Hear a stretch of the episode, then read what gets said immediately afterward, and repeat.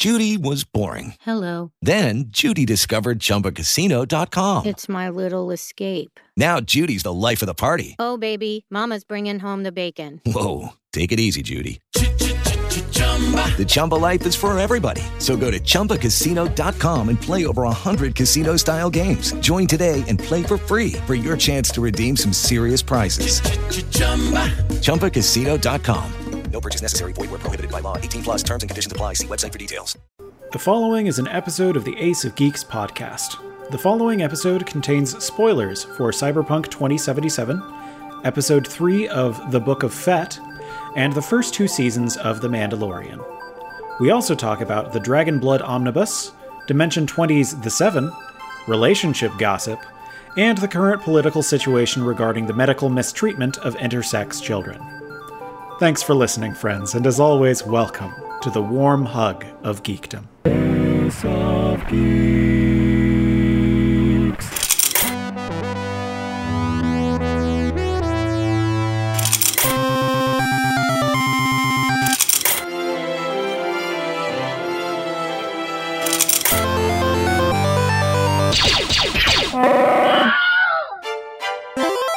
Geeks. So in Night City, you were saying.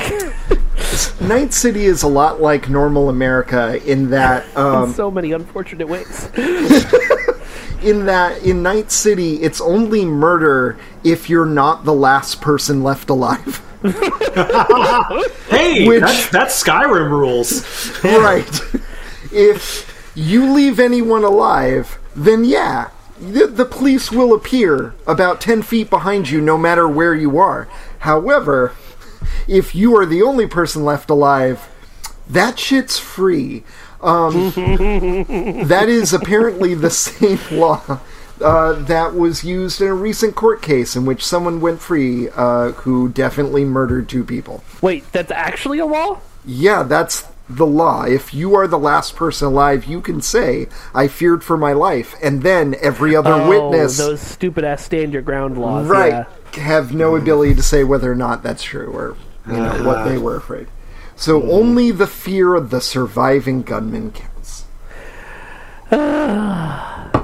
Ways in which we're like Night City. Link's not in the room. We can talk about briefly about... have you done the mission with the Basilisk, Rowan? I have not. Okay, so I have not been devouring the game quite as voraciously as Mike. Yeah, I've been kind of obsessed. Yeah, it's a very engaging game. Yeah, it's unfortunate that it has the things that it does have. I hate not being able to walk around Night City without being swarmed by just completely sophomoric ads. I know that they have said, we're trying to make a commentary on the sexual nature of advertising in the modern world. And I'm like, but no, you weren't. You just thought it was funny that this thing looked like jizz. Well, I mean, sure. But I know what you're talking about now. The commentary that they're making is okay. So. Sex in advertising is everywhere because sex sells. What if instead of using sex appeal to sell products, we just sold sex? Yeah. Dude, the difference between an actual artifact and satire on that artifact is whether or not you agree with the artifact, and the writing in that game isn't really that deep to get to that level of commentary. I've got to say, there's a lot of writing in this game that I love. There are parts of this game I cried over. There are sections of this game that I thought, wow, that was extremely queer. But those things are rare, and I really wish all of the writers were talking together, because there are a lot of story points that are not in agreement. There was one bit where Panam was talking to me. She was walking to her car, and we were chatting. No, it was one whole mission. Sorry, Panam kissed me today. Oh, and then she drove away on her motorbike because she is too cool for me. I was going to say earlier, but I don't want to spoil it for Rowan. I was absolutely sure I wasn't going to romance Panam because even though she's not a romance option, Claire is my one true love. And then the game said, "No, but you are," and I was like, "You're right." I won't say what exactly happened, but Jarrus knows, and they know why.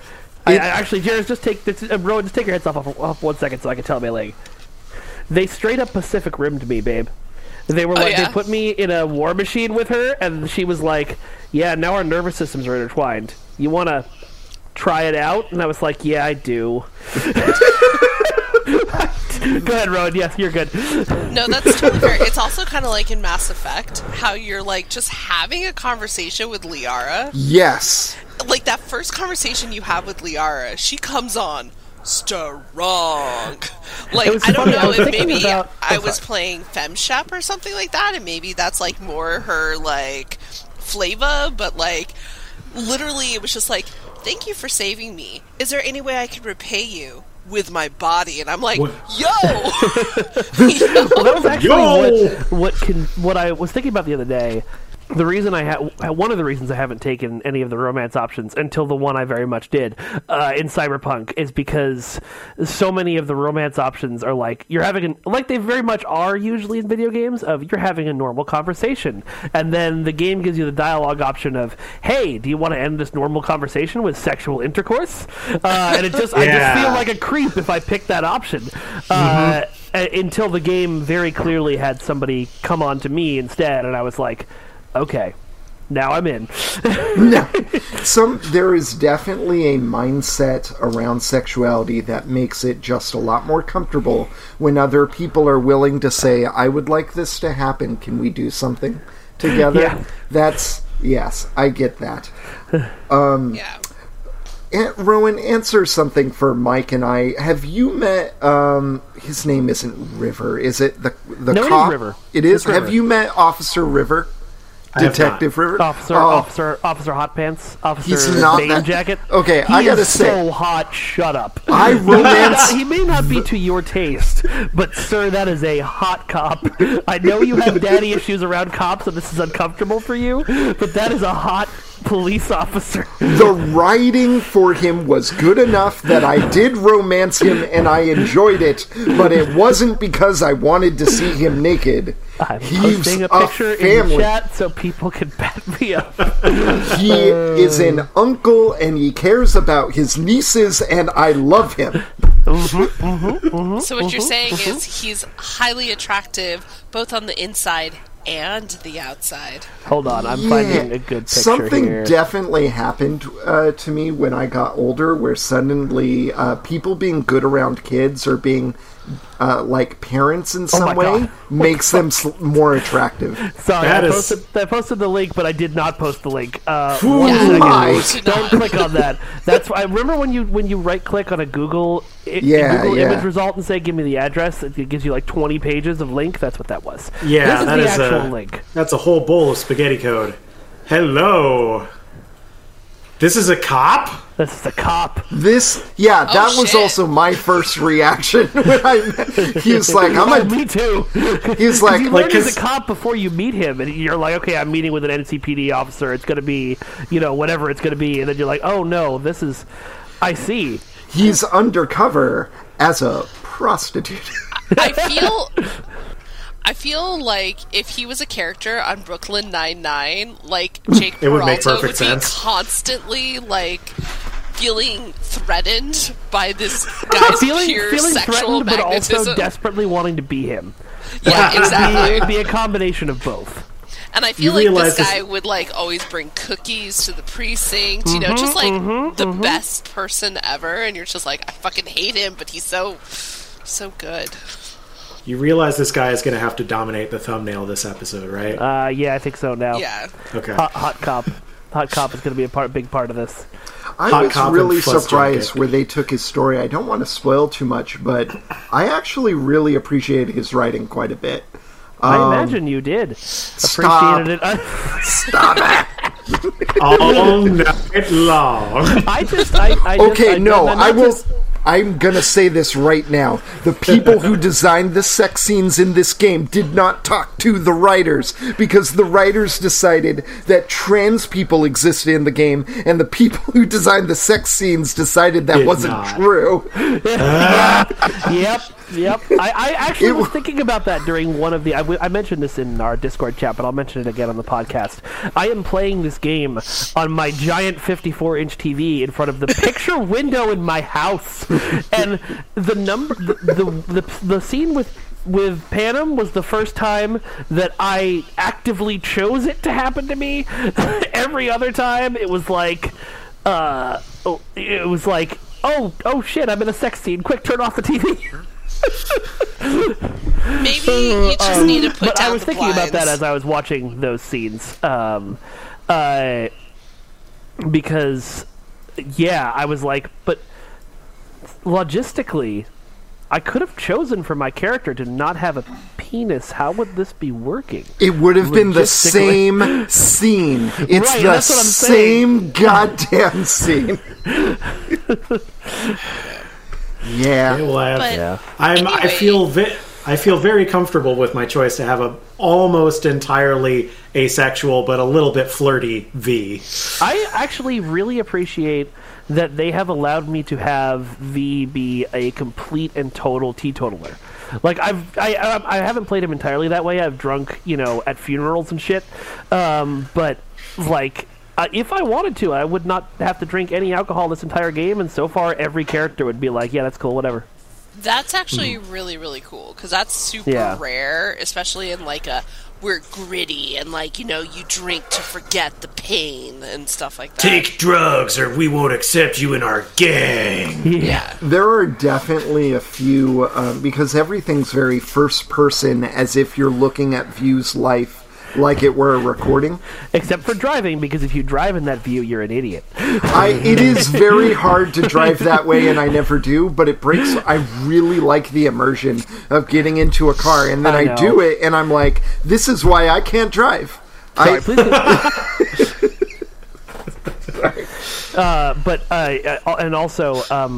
If you are going to play Cyberpunk, may I suggest ditching cars the first chance you get and motorcycles. Motorcycles, only motorcycles. Okay. I never understood why people thread lanes in real life. I was like, that's so stupid. You're going to get killed. And then I started doing it in this game, and I'm like, I get it. I'm getting everywhere I want to go so much faster, and it feels perfectly safe. The problem with motorcycles in this game is only that you cannot put bodies in the backseat of a motorcycle. That's true. I have had to transport very few bodies, surprisingly, for the game that I'm playing. You can choose to save a lot of people by putting them in the trunk of your car in this game. There were I thought you meant murdered victims. There were a number of times where people you're going to put this person in this car, or you pick this car up, you destroy it, and then you can just let those people go, and your handlers don't know you screwed them over. Yep, I've done that a couple of times. It's great. Yeah. Beyond just this game. Yeah, I could talk about this game all night, and I shouldn't, because we have other things that we need to talk about. We have a lot of other stuff. That everyone has experienced, because poor Mei-Ling has only experienced this game in walking into the living room and going, well, I'm a widow again tonight. But speaking of motorcycles, can we just talk about the... the Power Ranger motorcycles. Yes, the flyest vehicles in the Star Wars. Hold up. Hit that Wookiee. Oh, yes, I'm sorry. We do need to hit that Wookiee. But not that Wookiee. I will not hit that Wookiee because I would be dead. Unless he allowed it. Unless he consented. Cool. Spoilers. Oh, there it is. Spoilers for the Book of Boba Fett, everybody. Okay, so... This is episode 3? Yes. Episode 3, up to episode 3. Mei-Ling? Yeah. I think the main thing about the Power Ranger biker gang is that we hardly ever see primary colors in the Star Wars universe, except especially on Tatooine. Yeah, we've only ever seen orange as, a pure, bright primary color. Because, even the reds in the Imperium have always been kind of a crimson, a muted dark red, not freaking cherry hot rod red. That was just, oh my god, I want the blue one. It is so pretty. And they were so clean. They also weren't so in swoop style. Clean. They looked like Vespas, like they were, what do you call them, scooters. Yeah. Except, like, they were badass. And the moment you saw them, I was like, oh, man, there better be a freaking chase scene. And oh, my God, that chase scene was so good. That chase scene was... It was so cool. I'm sorry, go ahead. No, I was just going to say it was so cool because, like... We've seen speeder bike chase scenes before, you know, but, like, it's never been in an urban setting where they can, like, you know, parkour the bike, which was just so freaking cool. Yeah. And, like, they used, like, physics, and it was just, it was really great. Cool. But, yeah, like... My only problem with the... physical comedy, too. Like, Star Wars is a world in which two people would carry a painting across I love that a street. I have wanted that. Like, if you listen to Star Wars Campaign, that you are used to listening to storytellers who want that kind of shit, and they fucking gave it to us, baby. I absolutely love that they gave us fucking, like, physical comedy. Throughout this episode was so funny. It was. And it was. Very tense. Yes. There was a lot of tension. Like, you know, when you're just trying to take a nap and Black Krrsantan wakes you up by trying to tear your everything off. I'm sorry, are you referring to his original name, New Baka? That is not his... Excuse me, sir. What? Black Krrsantan is a character that's been around in the comics for... How dare you? No, I know. The comic book writer who wrote it posted something that I just posted to the Ace of Geeks saying, now that everyone's asking about this character, you should know that his first name in my first draft was New Baka. That's wonderful. That's absolutely wonderful. Nigga Chewy. Yeah. Thank God they changed that. But, like, I'm not going to lie, I kind of expected that scene to end with them and, like, the bear hug and then be like, oh, it was good to see you, old love. How are you doing? You know? Because I guess in the comics, like, they did kind of work together. They didn't work together sort of so much as they were... They were pushed together. Vader hired two powerful bounty hunters, one to hunt Skywalker and the other to hunt Aphra. And... But they were all of them deceived for a third bounty hunter. And so they're together in the scene where he hires them both. But, you know, I don't know if they actually knew each other. But, like, it's kind of funny that Boba was like, take it from an old bounty hunter, and I expected, like, Black Krrsantan to be like, wow, there are more bounty hunters than you. Like, bitch, I've been doing this as long as you have. What the fuck do you mean? Yeah. That but, like, fight... the facial expressions that they got in the the back, the mask, it was just incredible. Way more than Chewbacca. When he raised an eyebrow, I lost my shit. I was like, I've never seen a Wookiee raise an eyebrow before. There, more than that, that fight scene also immediately struck on the single thing most people know about Black Krrsantan is that he is what's a pit fighter.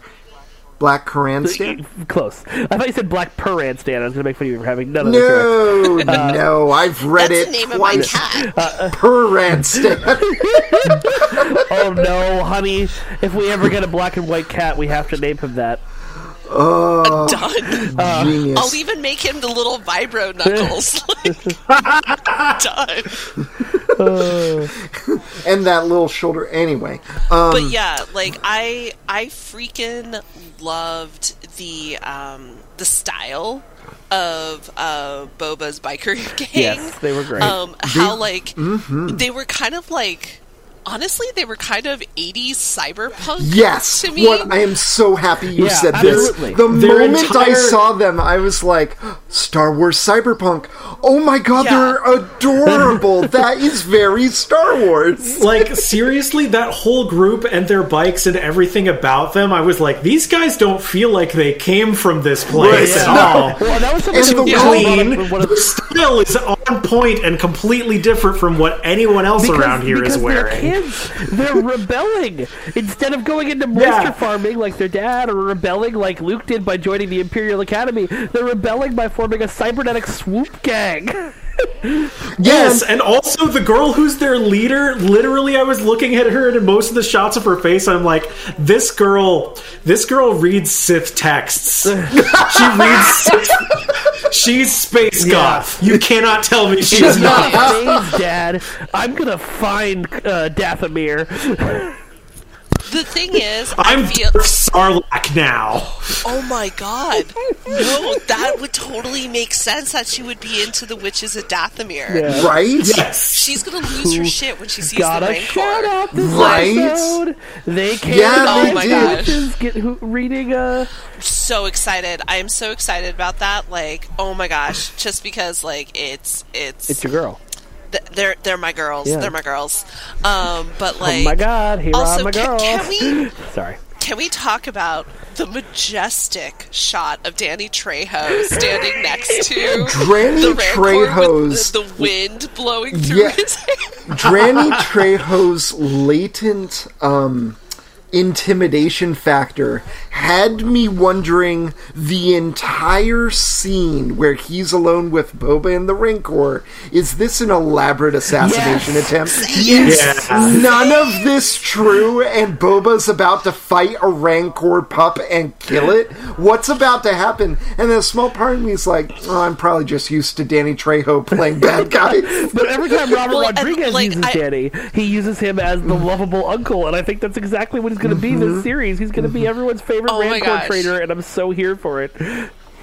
We finally also have an explanation of how Rancors are domesticated compared to how frightening they seem, and it makes a lot of sense. They're pit bulls. Yeah. They're 100% pit bulls, where it's like they are bred for fighting, but yet they are exceptionally loyal. They have feelings, and like, oh my god, and also just kind of seeing Boba being like, who's my big boy? Who's my big boy? Like, this is just so good. The dream that all of us have had of getting to have their own pet Rancor and scritching that baby under the chin. Also, instant gratification of what, oh goodness, I forgot her name. Bodyguard, Ming-No. Ming-No character is... Fennec Shand. Yes. Fennec Shand. What Fennec Shand was saying... Fennec Shand. Fennec Shand. Sorry. Before this episode, the modern story, the right now storyline was moving very, very slowly. Yeah. And this episode moves so fast. Because they killed off the other storyline. Boba Fett went through an entire, like, economic... Why is this happening? Well, there's price gouging, okay? I will please everyone and throw my weight around and give these kids a new purpose before the credits rolled. Right. That was a side quest. Like, everything about how the setup of that scene was, I'm giving you a quest. Yep.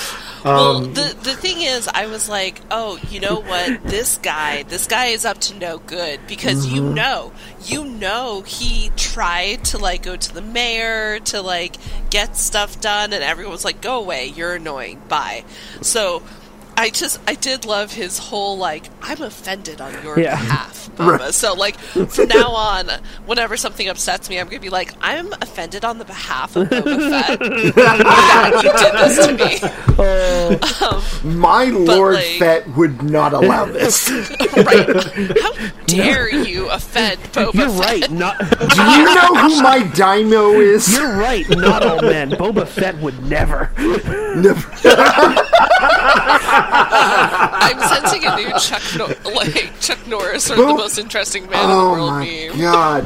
Had they not already... I mean, Kyle Katarn doesn't exist anymore, so yes, Boba Fett is now the most interesting man in the galaxy. Yeah. Right? But I feel like this episode did a really good job of kind of showing how...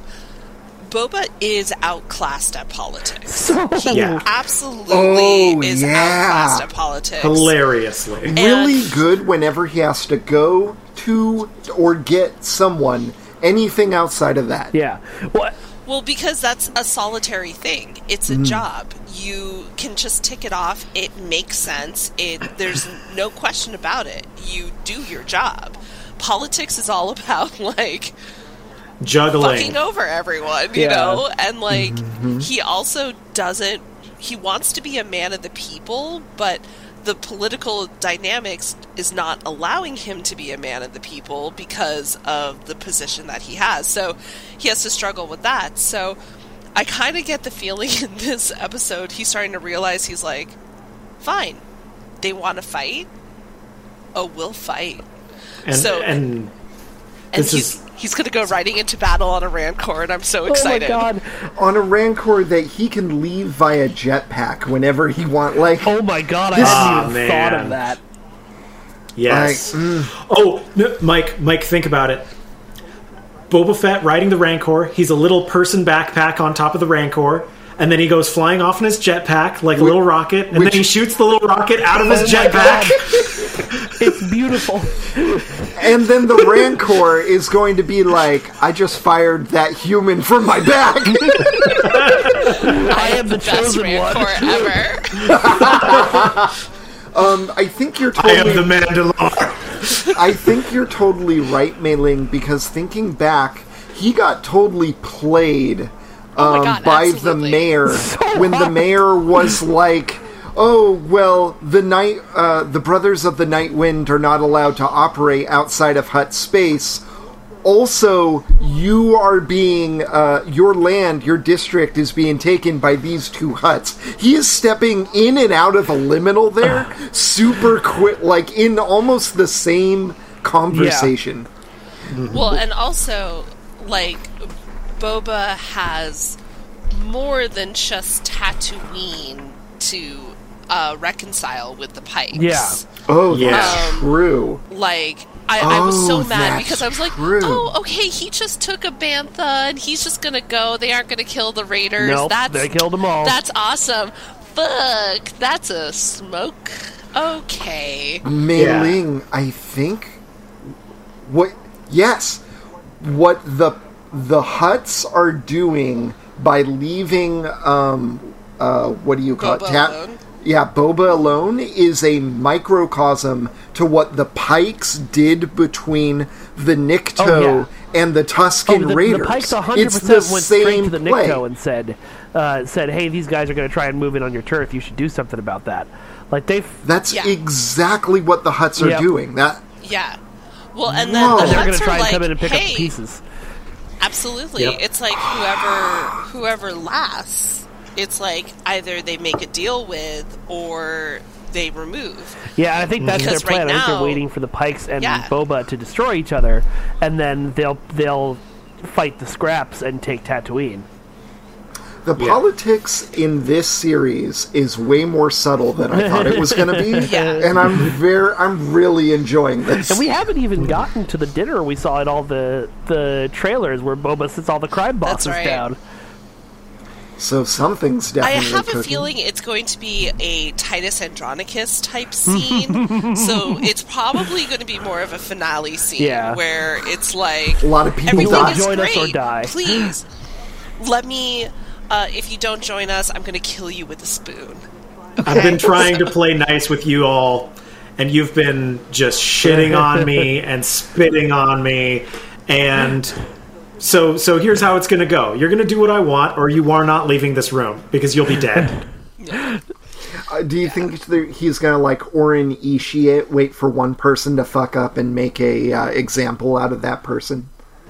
I mean, that's probably more in line with the way that Boba has been trying to do things, which is definitely a lot more compassionate overall. Like, trying not to wastefully engage in violence. Mm-hmm. Speaking of waste, knowing what we now know about the price of water, the water breakage in the chase scene was horrifying. I was just like, that's so wasteful. Yeah, honestly, I'm kind of surprised that, like, that didn't cause more of a pause or at least more calamity, you know, or, like, it's kind of like whenever there's a stagecoach chase in a Western and, like, the money gets flown off and you see all the, like, farmers, like, going for it. I almost would have expected, like, extras to kind of run in and try and, like, gather the water because it's essentially free now. But... I think There were some bits about this episode where I was like, okay, this is just like purely fluff and gratuitous, you know, and stuff like that. Whereas like, I kind of think Breaking the Water might be slightly that, unless it gets referenced later. I don't think it will. I think they were trying very hard. They didn't spend enough. Honestly, they gave more time to the painting and like. Yeah, so that's why I think, like, that, it looks cool, and it is kind of like a, oh, that's their primary resource, but I think it's akin to, like, the tax collector having money thrown to the side, and then, like, you know, farmers come and get it, sort of thing. So it's, like, releasing the water that's being held. Yeah. Or seeing like a oil tank car explode in an action movie. Like, we know that that's hundreds of thousands of dollars. Exactly. But it's just like, it's more like it looks cool. The one thing I wanted to say about that chase scene is that I think they filmed the whole chase scene on the volume, like they filmed everything else on Mandalorian and Boba Fett. And I think it kind of suffered for it a little bit. I think did not look real. It just didn't look as real. Like there was some stuff like when the girl went over a jump that I could clearly see, like the video. The jump was the digital. CG editor like taking the thing and picking it up and putting it down. The movement didn't look right, and there was like a lot of stuff that looked like an old James Bond movie where they do the rear projection on the windows of the car, and just nothing looked quite right. Yeah. It felt a little bit like that a lot of the time. Which is kind of funny because Robert Rodriguez directed this, and he's like bomb at green screen stuff. Like he did do those moving car scenes in Sin City, but those also had way less outside. Those had a ton of style too, and those looked fake and were supposed to. Like it was supposed to look like a comic book coming to life. So. I will say one thing I liked about the action in this episode is, because of the fast pace, it was extremely comic book-like. Yeah. Like, you really got a flavor very quickly from the fight scene. Oh, Black Krrsantan is a gladiator fighting groups of people, not a problem for him. He's just going to move this battle until he gets to the door and be gone. Oh, but Fennec. Oh, well. What I love, the one thing I love about Black Krrsantan is that I've only said his name right every time this episode because I have been practicing because I wanted to make sure I got it. Mm-hmm. But over the last two episodes, we have all said his name differently every single time we've said it because it's a fucking Wookiee name and we have no idea. And it's great. Black Bryan Krrsantan. Did I do it? Bryan Krrsantan. That's it. Yeah, Bryan Krrsantan. Okay. Yeah. I really want Bryan Krrsantan. Oh no! I really liked one little detail at the beginning of the episode where Boba comes into Mos Eisley on the Bantha, and then it kind of like zooms down, and you see the mechanic from The Mandalorian walk with her droids. I was like, that's so cool because I wonder if that's supposed to be like when Mando like comes in. I don't think so because I don't think Boba had been. Well, actually, I don't know how long after Return of the Jedi Mandalorian is. Is it like 7 years after? About, I think it's 5 years. It's right after the war, I think. Maybe because 6. In Mando, he's wearing the Tusken Raider outfit. Yeah, when we see him, that's true. So he. But at the same time, he also had Shand. Or Shane. Well, Fennec he picked up right after she died in The Mandalorian. You literally, in The Mandalorian, can see him walking up to her and getting her after she's supposedly dead. So we will probably see some of that at the very end in flashbacks if they go at the pace they've been going at. Yeah. Mm-hmm. I'm guessing that the ending of the series will coincide with the beginning of the series' connection with The Mandalorian. Yeah. Which, I like this pattern. I'm very sad to see the Tusken Raiders go out like that. I knew that's where they were going. It seemed cheap. Yeah, I knew that's where they were going, but I was really hoping they wouldn't go there, and I was kind of sad that they did. Yeah. I think it might be easy in that the Tusken Raiders are all, like, masked, and, like, it's not like people are making face recognition with these characters. Yeah. No, maybe not, but when Boba was putting this... Yeah. When Boba was putting the sticks on the pile... And he pulled out the kids. And got to that... Yes, you never saw the kid's body, you never saw the kid put on the pile, but you know because he's doing that kid died. Fucking no. Ugly cried. Yeah. Ugly cried. He tried his best to help them, and he only got them embroiled in a war that he did not see coming. Yeah. Like, we might be starting to see why he is the way he is in the main storyline. Well, but this takes place after the main storyline. No, the flashbacks are before. Oh, I see what you mean. Yes. Sorry. Yeah, the flashbacks of the Mandalorian. I thought you meant the main storyline of Star Wars. Sorry. No.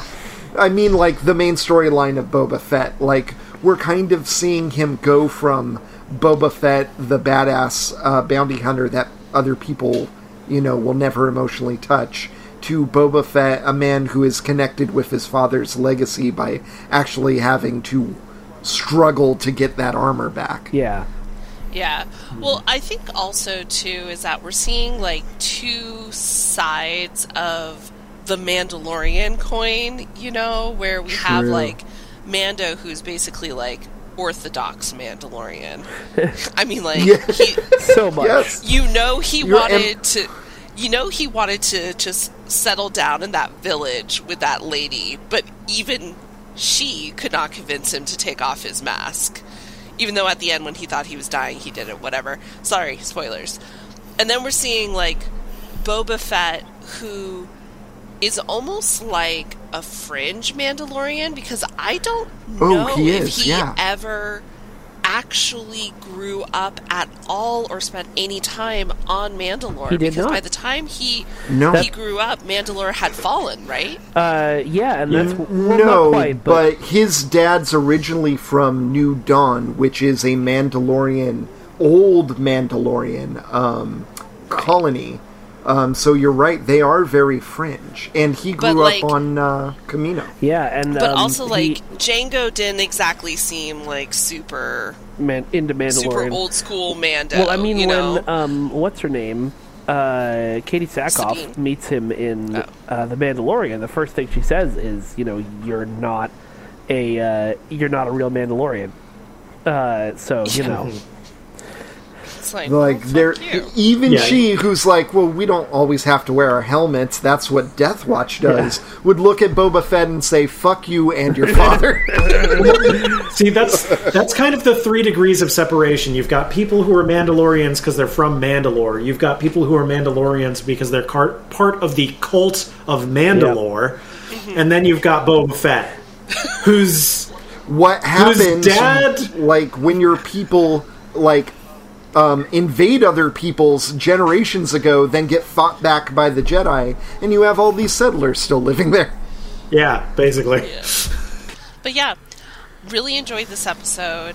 I'm very excited. I am here for more Rancor stuff, and Danny Trejo talking about the emotional side of a Rancor. Which is just so great. And one thing I mentioned to Mike, it's what's really cool about this episode is that we are seeing a lot of unexpected sides of things that we have traditionally seen as evil or rough or uncultured or anything even like just that. One-dimensional. Street kids in Star Wars all kind of look like a young Han Solo, and now we're being shown cyberpunks. Like, things are getting dimension. Yeah, well, and it's like Boba for a while was just a helmet. Rancors were just these crazy monsters kept in pits, you know, to fight. Yeah. The Tusken Raiders were these crazy sand people who no one knew anything about, but they had such a deep culture and stuff. So I'm really excited that they're going this route with this show, kind of showing us different parts of the Star Wars universe. So I super agree. One of the things I'm really getting from it is that rich, like, this is a universe that keeps moving when the main story is done feeling. Yeah. Yeah. Cool. So we've been going for 40 minutes. We could talk about what we've been doing this week. This week is watching The Seven, which is incredible, but I'm not done with it yet, so I can't really talk about it. Oh my god. I love the vibe of that show. Speaking of vibes, directly into the vibe of this week's Game Changer, which is that was emotionally hard. Yeah, I don't like hearing people indicate social rejection or positivity through like laugh and booing, and I didn't know that until I watched that episode. That's weird that it didn't affect me. So we're talking about the latest Game Changer episode. Y'all should watch it if you could. It's good. It's very good. It's literally smashing the patriarchy. That's literally what it is. Because they're destroying a 50s housewife set and like the tropes of that. I can see how that would be. It's a real like hot cold game, but the hot and the cold is audience reaction from a laugh track. Thankfully, the contestants, Erica and Becca and Izzy. Thank you. Are just absolute agents of chaos in the best possible way. I have to say, Izzy might be the most Izzy-looking person I have ever seen. I that name doesn't surprise me, and I'm mostly thinking of her as ostentation. I'm kind of like, so she's engaged to Brennan, or they might be married now. I'm not quite sure. No, I think they're still engaged, but I don't know. And I'm like, Izzy and Brennan? Uh-huh. Yes. That's OMGs. Why their fake Italian arguments sound so real. Yes, because they've done that at home. They started doing this thing where they're like, why are you yelling? I'm not yelling, I love you. And I'm like, this is just like being at my grandmother's house. But like, for them, I'm like, I wonder if either their fights are like really, really intense, or you know that you're in deep shit when the other person is silent. No, I think it's absolutely silent. I think it's I don't know why I'm speculating another person's personal life, but I think it's completely and utterly silent, and I think we're very quiet, and it involves very pointed, extremely rational arguments. Yeah, I have to say, one of the nice things about dating when you have like two people with high emotional intelligences is that you end up having a lot of statements that are just referential to the statement you would say, but you know you can't just say that thing. Yep. Yeah. Yeah. Yeah. Yeah. On a completely unrelated note, The Seven on Dimension 20 is like, that was the first Dimension 20 show that I actually watched. It's wonderful. I definitely also recommend it. And Jairus, if you have not been watching the adventuring parties per episode, I would definitely recommend it, because those are also a lot of fun. Oh, we didn't watch the adventuring parties. Maybe we need to do that. Oh, they're super fun. They're super fun. I should check those out. I'm really loving how beautifully human and beautifully queer the characterization moments are. Yes. Also, if you don't watch the adventuring party episodes, Stanley Gucci will come out of nowhere and have no context. I just assumed it was hilarious. Yeah, I laughed not understanding, like I do with a lot of things. Yeah, that's most of my life. I laugh, but I laugh without understanding. It's like that meme that you shared, Mike, where it's like the opposite of imposter syndrome, where you pretend... No, it's gaslighting. Oh, yeah, you pretend to know what the other person's talking about, so they don't question whether or not I got called on that once in high school, because I was just laughing along with the group, and suddenly this girl I didn't know looked at me and was like, why are you laughing? You weren't there. And I was just like, I'll go crawl into a hole forever now. You are so mean. I was in a similar situation when I was like 11, where I came out of the bathroom after like doing an acting thing. A lot of cocaine. Yes, at 11. I didn't do cocaine until I was 16. Anyway, no. And people were laughing and talking about things, and I was nodding along, and I didn't know, and my dad came to pick me up, and my dad was like, why were you agreeing with those people? And I was like, I don't know if I was agreeing as much as just hanging out. And he's like, they were bad-mouthing your friends. And I'm like, they were? I didn't pick up on that. I just got here. I was using the bathroom. And it gave me this incredible sense of, like, I can't just flat agree with people when I don't know what's going on, even though... And I still do it. Like, you know, it's not... Right, Jareth? What? Right, Jareth? I don't know. Is it? That's one of those things. Like, did I just do good? Good job. Yes. Question authority. Just kind of nodding along is a social survival strategy, because it's one of the surefire ways of making sure you don't make waves is just to smile and nod. Unfortunately, when you just smile and nod, sometimes people take that as permission to do things that they shouldn't have been given permission to continue doing.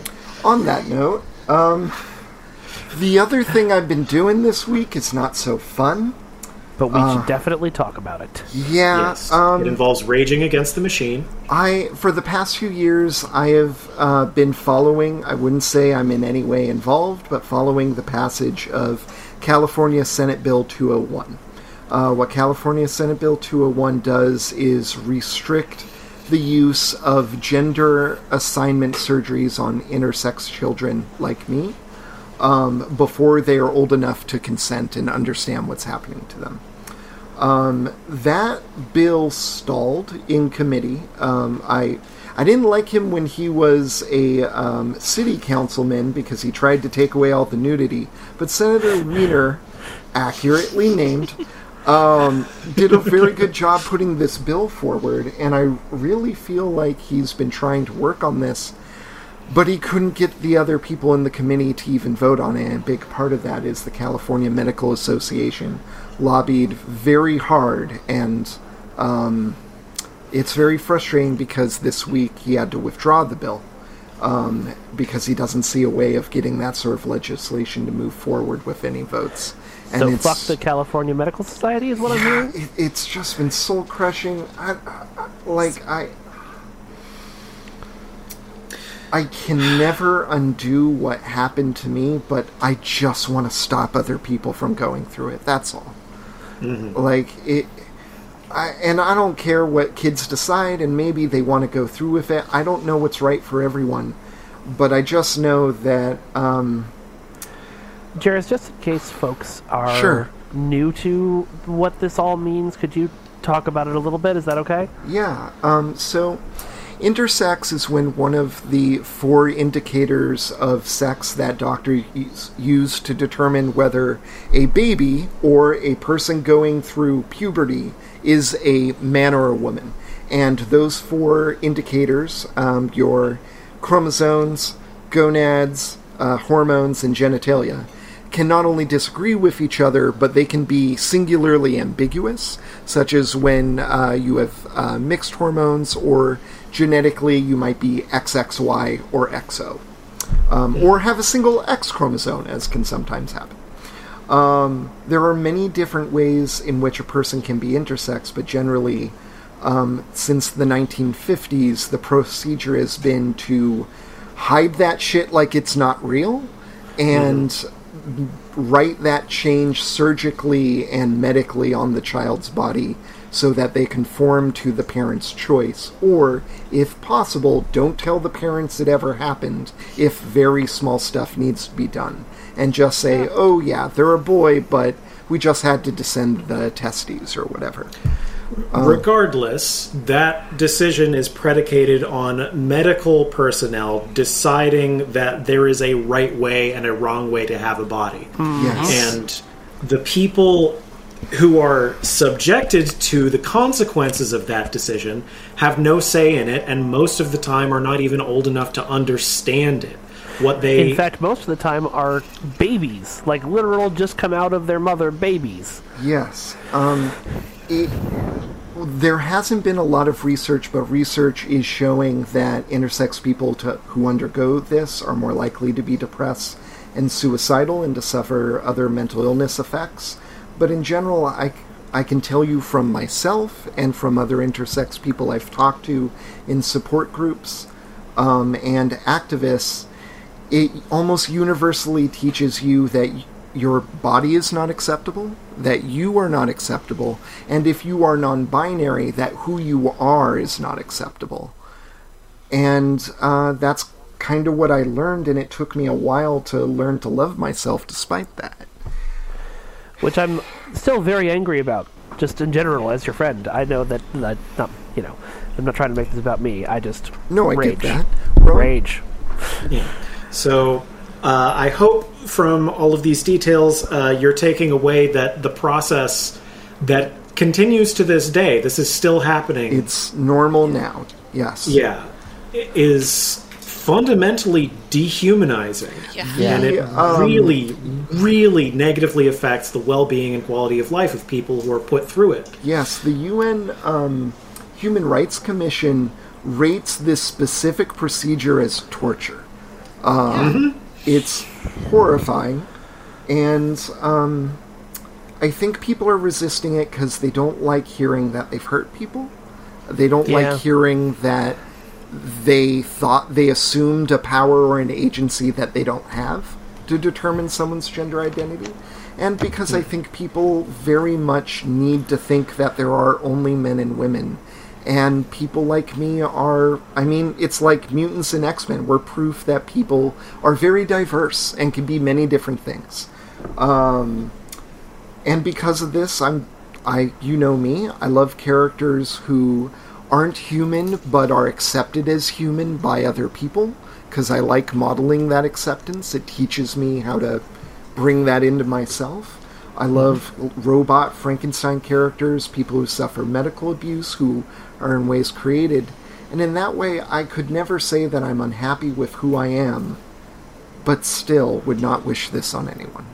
Yeah. You didn't want to save people from the trauma you experienced without wanting to give up who you are as a person because of that trauma. Right. And so I've been trying to publish writings that addresses this and makes an argument for the ending of these procedures, but I really appreciate you giving me time to talk about this here, because this is an extremely frustrating time. This seemed to be the only way these procedures would be legally talked about or just worked on in any sort of political way in the next few years, and now it looks like that isn't even happening. So if you're somebody who just listened to this, either heard about it for the first time or realized it was something you could take action on for the first time, Jarrus has been fighting very hard for this behind the scenes. I'm not talking about a lot about it on the podcast. Earlier they said they didn't think they really did anything. I think that's an absolute lie. But if it's something you care about, call your congressperson, write your congressperson, tell them that this is something you want changed, because the more people who speak up, the more likely it is that we can stop this happening to kids. If someone comes forward to you and describes something happening to them as a kid, just listen. You know, let people know that you accept them as they are and not what you might think them to be. It can be hard for people to realize they're intersex. A lot of people don't identify as a binary gender who are also intersex. Mostly we are not trans. I am just an unusual person who is both. And I think we can let people know, and I think it's entirely possible for us to change people's attitudes towards normalcy and having to enforce normalcy. And that's what I'd like to see. If normal were a antagonist, I would fight it, but I can't. So this is what I do. And thank you. I am trying. And thank you for sharing that. We appreciate you. Bringing awareness. Yes, normalcy is the rival, the anime rival, who you love and hate, and who seems to just hate you, who you fight as hard as you fucking can until it finally admits that it actually does respect you for having beaten it down and finally made it listen. Well, the thing about normalcy that I've discovered is that there isn't really normalcy. Not. Like, the people, illusion. You know, what the problem thing I struggled with my whole life before I realized I just had ADHD is that I just thought I was, you know, different and broken. And, you know, I'm just normal. I'm just a different kind of normal. Yeah. Yeah. I think and you're cute. Oh, thanks. I second that. Back off, you fun. Janice was talking earlier about their sexual attraction to people who were good dads, let's and not, I got very worried. No, let's not put any more attention on this. It's all good, it's all good. I think my friends are great for totally platonic reasons. I think you're hot too, buddy. Oh. Much like all burdens as... Like that cop who is very hot. Sorry. He's bald like my dad. What the fuck, Cyberpunk 2077? Anyway. So you fucked your dad. Shut up.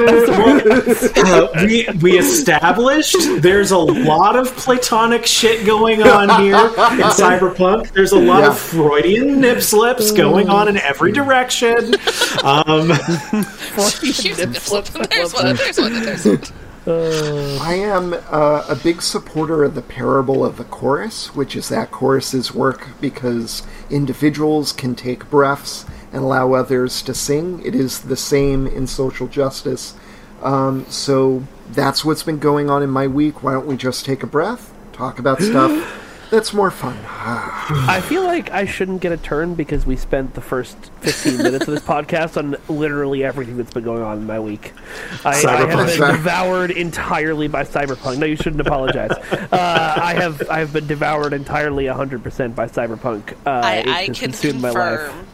Almost like a program has been installed within you and is overriding your consciousness. Yeah, slowly overriding my personality. And Jarrus wants to sleep with that program. Shut up! Why weird... Only with consent. Attraction. No. Jarrus wants to sleep with Keanu Reeves. Keanu Reeves. It's Keanu Reeves. Oh, okay. I was like, I'm sorry, Jarrus. Pistols at dawn. I would never defile the sanctity of your marriage. It's okay, Mei Ling. There's a little piece of Keanu Reeves slowly overriding the consciousness of everyone. And it's breathtaking. And that little... you're breathtaking. And that little piece is him trying to do any monologue in Much Ado About Nothing. Poor, sweet Keanu Reeves. His tried so freaking hard. Girlfriend just died. Come on. No, I'm sorry. I'm not going to defend him anymore. Certainly you can't defend Johnny Silverhand. That guy sucks. He sucks balls. He's right about capitalism, though. Yes, that's true. Mei Ling, how was your week? My week was good. So I had started a Christmas project for my daughter, but I didn't finish it for Christmas because ain't no one got time during finals and the holidays. But I did finish the last row of my 8-bit pixel art Princess Peach quilt that I made for her. Cool. Awesome. And so, yeah, it turned out so good. For once, it was kind of like I conceived it in my brain and I went, pixels. I can make squares and sew them together to make a quilt. Yes, this will be good. Yes. So, like, we had also just cleared out our garage, so I actually had a sewing space, which was really nice, except it's been so cold, so I've been, like, in gloves and, like, a jacket, like, sewing at my machine, being like, I need to finish this. I need to make quota so the master isn't angry. We put a space heater out there, people. We're not actually trying to kill him. We did. Don't worry. It wasn't like Mike was like, you must finish. But not to speak too much for our audience, but I'm sure there are other knitters out there who would like to know a little bit more about technique. Tell us some technical details here. What you up to? It was a quilt, not a knitting project. Not a knitting project. Clear, but it's okay. Thank you. So I'm just doing basic squares, and I did row by row, and it was actually really kind of fun because I had the little 8-bit picture next to me, and so then you had to like match the ones, and I always, oh my god. when I got near the end, I kept having to buy more fabric because I did bad math. I know the math teacher did bad math, but apparently I can't count fucking squares. They're fucking like. Yeah, I mean, it's hard. They're all mixed just together. On top of each other. That does not sound appropriate for a child. You look away for 5 minutes, and suddenly there are more of them. How else do you think kids get into this world? I would like to say this podcast, the theme for this podcast seems to be tonight, my best friends selling themselves short. So let me re-describe what Mei-Ling did for you. She took a pixel image of Princess Peach from the very first Mario game, but like a little bit more modern design. That was anyway, it doesn't matter. It's kind of closer to Paper Mario, but like super pixelated. Ooh. But translated each pixel in that piece of pixel art into a 1-inch square of fabric, and then sewed the whole thing together as a giant quilt, so that it is about, I would say, 6 feet tall. And from a distance, it looks like an 8-bit picture of Princess Peach, but it is made up of all of these beautiful, beautiful squares, and is a blanket that our daughter absolutely loves and will treasure forever. The best was when I showed the Fusion the quilt. She got very excited, and then she was like, "Peach, Blanket Peach needs to use the potty," because we're potty training right now, so everything's about the potty. But like, she changed Blanket Peach's diaper. She tucked Blanket Peach into her bed with her blanket, gave her a stuffy, made breakfast for Blanket Peach, then wanted to watch YouTube with Blanket Peach. So like, they were kind of like snuggling, like, oh my god. Aww. Like, guys, it was the cutest thing, and I was like, yeah, I think she likes it. I mean, I don't know. I can't really tell. It's really hard to tell. Phenomenal success. Yeah, so honestly, like, the things I've made for the Fusion, I've really enjoyed because of just her pure joy of doing it, and also, like, it's just nice to have a project. So I gotta finish it off by putting a backing on it, but, like, it looks really cool. So that's what I've been doing. But and it's awesome. Oh, and rereading the Skyward series by Brandon Sanderson. Spencer is extra, and I love her. And she's just spicy. So love her. And speaking of reading, I have been reading the Scythe series by Neil Shusterman. I received all 3 books of the trilogy for Christmas. In a world where humanity has conquered death, some people still need to be kept around in order to make sure that there's not too many people. So death is still a thing, conditionally. This is getting a little close to Pop Squad, and I'm uncomfortable. Or Repo the Genetic Opera. it's a really weird post-cyberpunk future, where basically the basic premise is that humanity finally figured everything out, and all of that stuff that they figured out manifested into a machine consciousness called the Thunderhead that self-actualized from the cloud. And it now takes care of all human needs, and nobody dies anymore, and people can just reset their age down into their late teens whenever they feel like it. Why? Because people want to go through the drama. Well, yeah, and also be young and hot. And but after puberty, so not like... After puberty. Oh, okay, yeah, because I was like, oh god, no, never.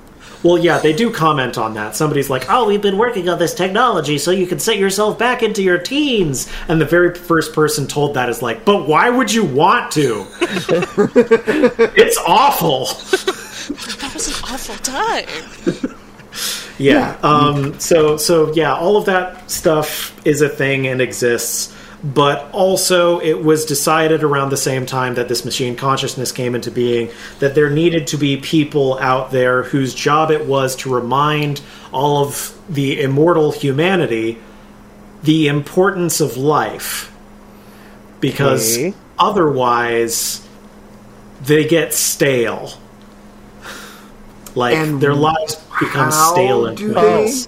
Which kind of makes sense, because that's like the classic vampirism question. Like, I can make you immortal. And it's like, yeah, this is bomb. And then like 300 years later, it's like, look, I have literally gone through everything on Netflix.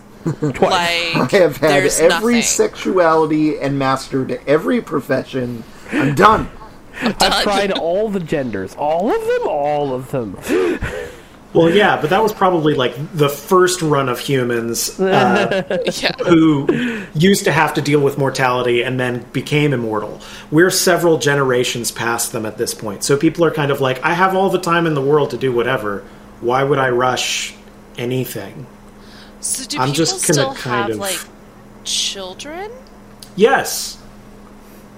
Huh. How does they... The normal way. No. Like, what I mean by that is, how are they? Is the world not just Coruscant, but in people instead of buildings? It kind of is. So basically, the Thunderhead figured out how do I take care of scarcity and make it so that there can be tons and tons of people?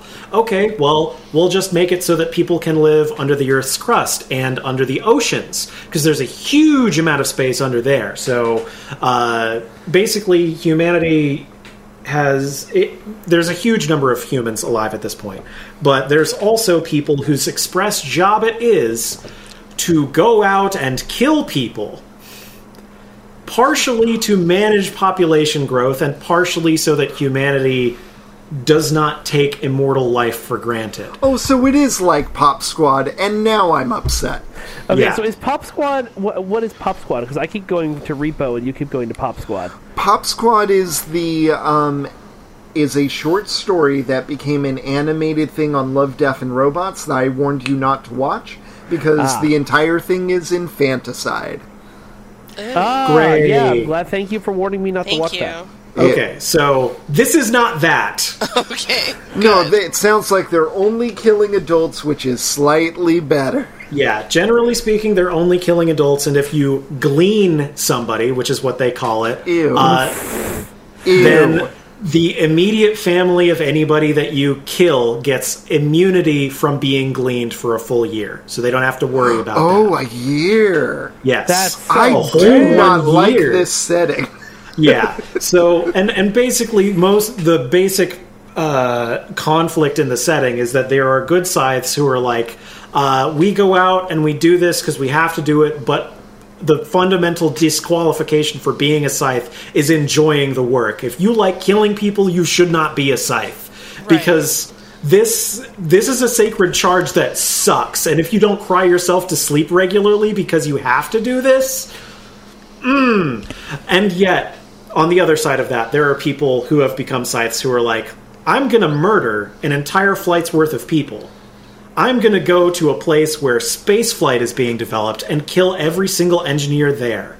I'm going to go to one of the last remaining places where a faith is practiced and kill every single person inside. Why? This is a problem. Because they like killing people. And nobody can stop them. So is the protagonist, I assume, either. It's a good Scythe? Yes. There are two good Scythes, and one of them... glad. Yes. One boy and one girl. Oh, no. Are they in love? It's complicated. No spoilers. The boy's name is Rowan. Oh, that's gotta feel weird. So you're enjoying the book, huh? Well... I will say this, the character named Rowan is actually an interesting character, and his one big gun that he has... No, he has two big guns. One is emotional intelligence. You know what we mean, ladies. One is emotional intelligence, and the other is abiding by his compassion, no matter what that means consequences. Oh, so he's an anime hero. Sort of. Sword Art Online. Okay, but he is the B protagonist. The A protagonist is the girl. who actually gets to have way more influence on the plot. But yes, there are good scythes trying to do something about the stuff that the bad scythes are doing, and so you get to follow their adventures and root on the good people and be like, yes, something bad happened to the bad people. And I just finished the second book, and wow, these books take hard left turns sometimes, and there's one more left, and that's all I'm going to say about them. If you have a strong tolerance for death themes, check out Scythe. Considering I had to give up on a comedy book about the Grim Reapers once.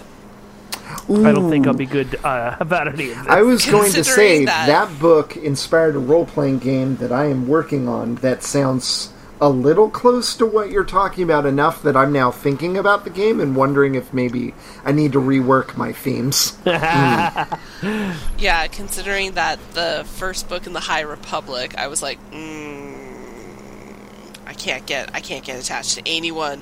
I don't think I mentioned that I finished the Dragonblood omnibus that I was working on. Yeah, so I thought because it was an omnibus that was it. No, there's like 10 books in the series, and I will not be reading them. Because, like, I finished the third book. This is your formal breakup with these books. I'm like, it was fun, but it's me. It's not you. I'm sure you will make someone so happy. But, like, again, thank you for not having any love triangles and a potential maybe polycule. I feel that, like, polyamory sort of vibe going on, but you're not probably going to do it because, yeah. And also, your innuendo language was very innuendo, like constantly mentioning shafts and digging deeper and like... really? Yeah, like all the language was just so sexually charged, like throughout the entire book, even when they're not talking about that type of stuff. But yeah, so it was fun. But I'm not talking about that kind of stuff, really? True. But yeah, so, no, not true. That was a ridiculous statement. Please don't say that's true. Please don't agree with me. And then I plowed their furrow and threw my corn in their face. Okay, now you're just quoting the song to Inanna from ancient Sumerian texts. Ancient Sumerian dicks. It could have been the Anki one. It's like, and then I fucked the ground, and then I fucked the ground, and then I fucked the ground and came a river. Called the Euphrates and the Tigris. The Euphrates is semen? One of the word in Sumerian that means water that isn't sterile, water that gives life, is the same word for semen, and it made the Victorians extremely confused and upset. But I mean, it makes sense though, because it's a very fertile area, and it makes sense. But to quote the Book of Mormon, it's a metaphor. Right, it was a metaphor. There's a really good line right after he fucks the ground. The way he says, I'm done with this, is, by heaven's breath I abjure you, which is a quoted magical line in a lot of spells, which tells me that a lot of Sumerian magicians looked at that myth and was like, I'm going to make so much magic out of this. Oh, God. I'm gonna just verbally invoke that one time that Enki pumped and dumped. After having sex with someone, it is not polite to say, by the force, I abjure you. And yet, Jarrus has done it 4 times. I said, prepare for impact, and I was quoting the 1984 Transformers animated film. And that was once. It was very hot. God. Now I'm trying to figure out how do you make stay on target? You're too close. Stay on target.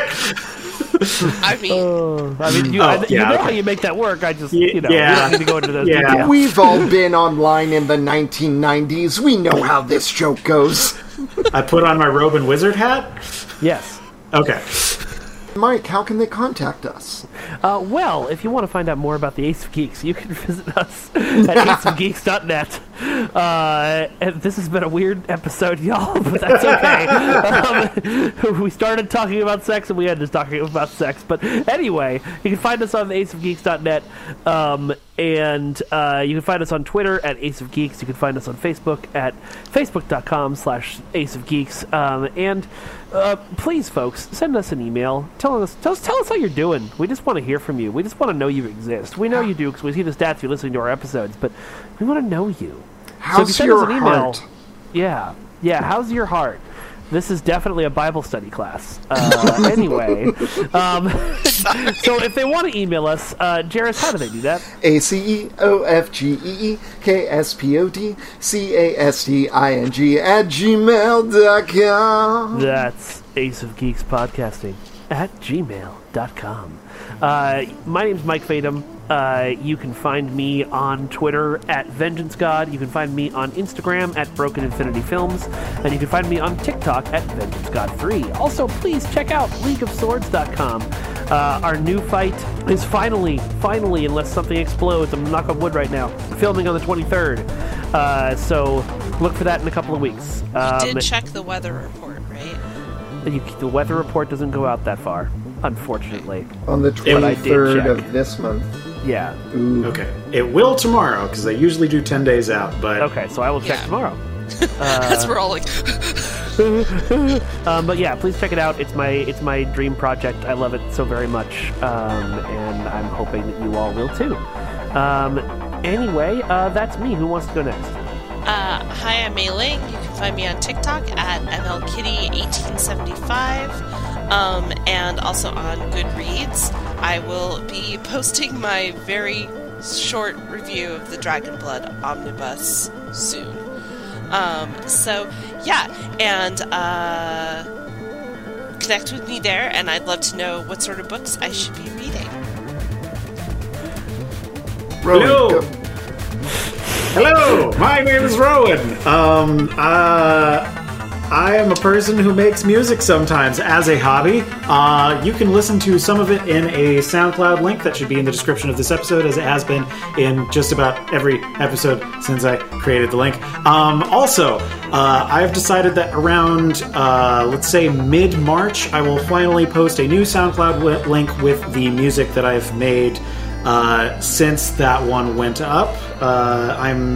I've got about 8 songs that are done right now. I'd like to squeeze at least a couple more out of myself somehow and into a playlist before I post those online. But if you like what you hear in the SoundCloud link and you're interested in telling me to make more music using money, you can go to ko-fi.com, that's ko-fi.com/Salabriel, that's Saleibriel. It's a little online tip jar. Throw about $3 in there, and you will earn my undying gratitude. Jairus, go! My name is Jairus Margopoulos. You can find some of my writings on magic and spirituality at firstchurchofthemorningstar.com.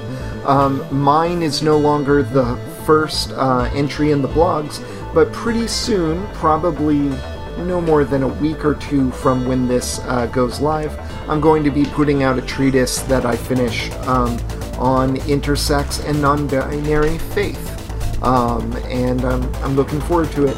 But I might preempt that by writing something about all the stuff we talked about today. Who knows? Yay. And that's me. Yay! Yay! And that's everybody. So we will end this episode the way that we always have and always will until the day that, Burn and Wood come to Dunsinane, and I don't know. It's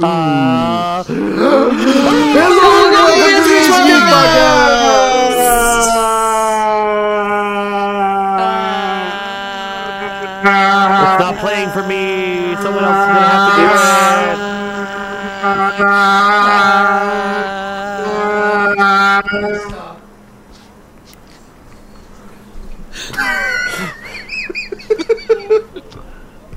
I might leave that in. I'm being scolded by my wife, awakening the cat. That was an Ace of Geeks podcast. Hello and welcome.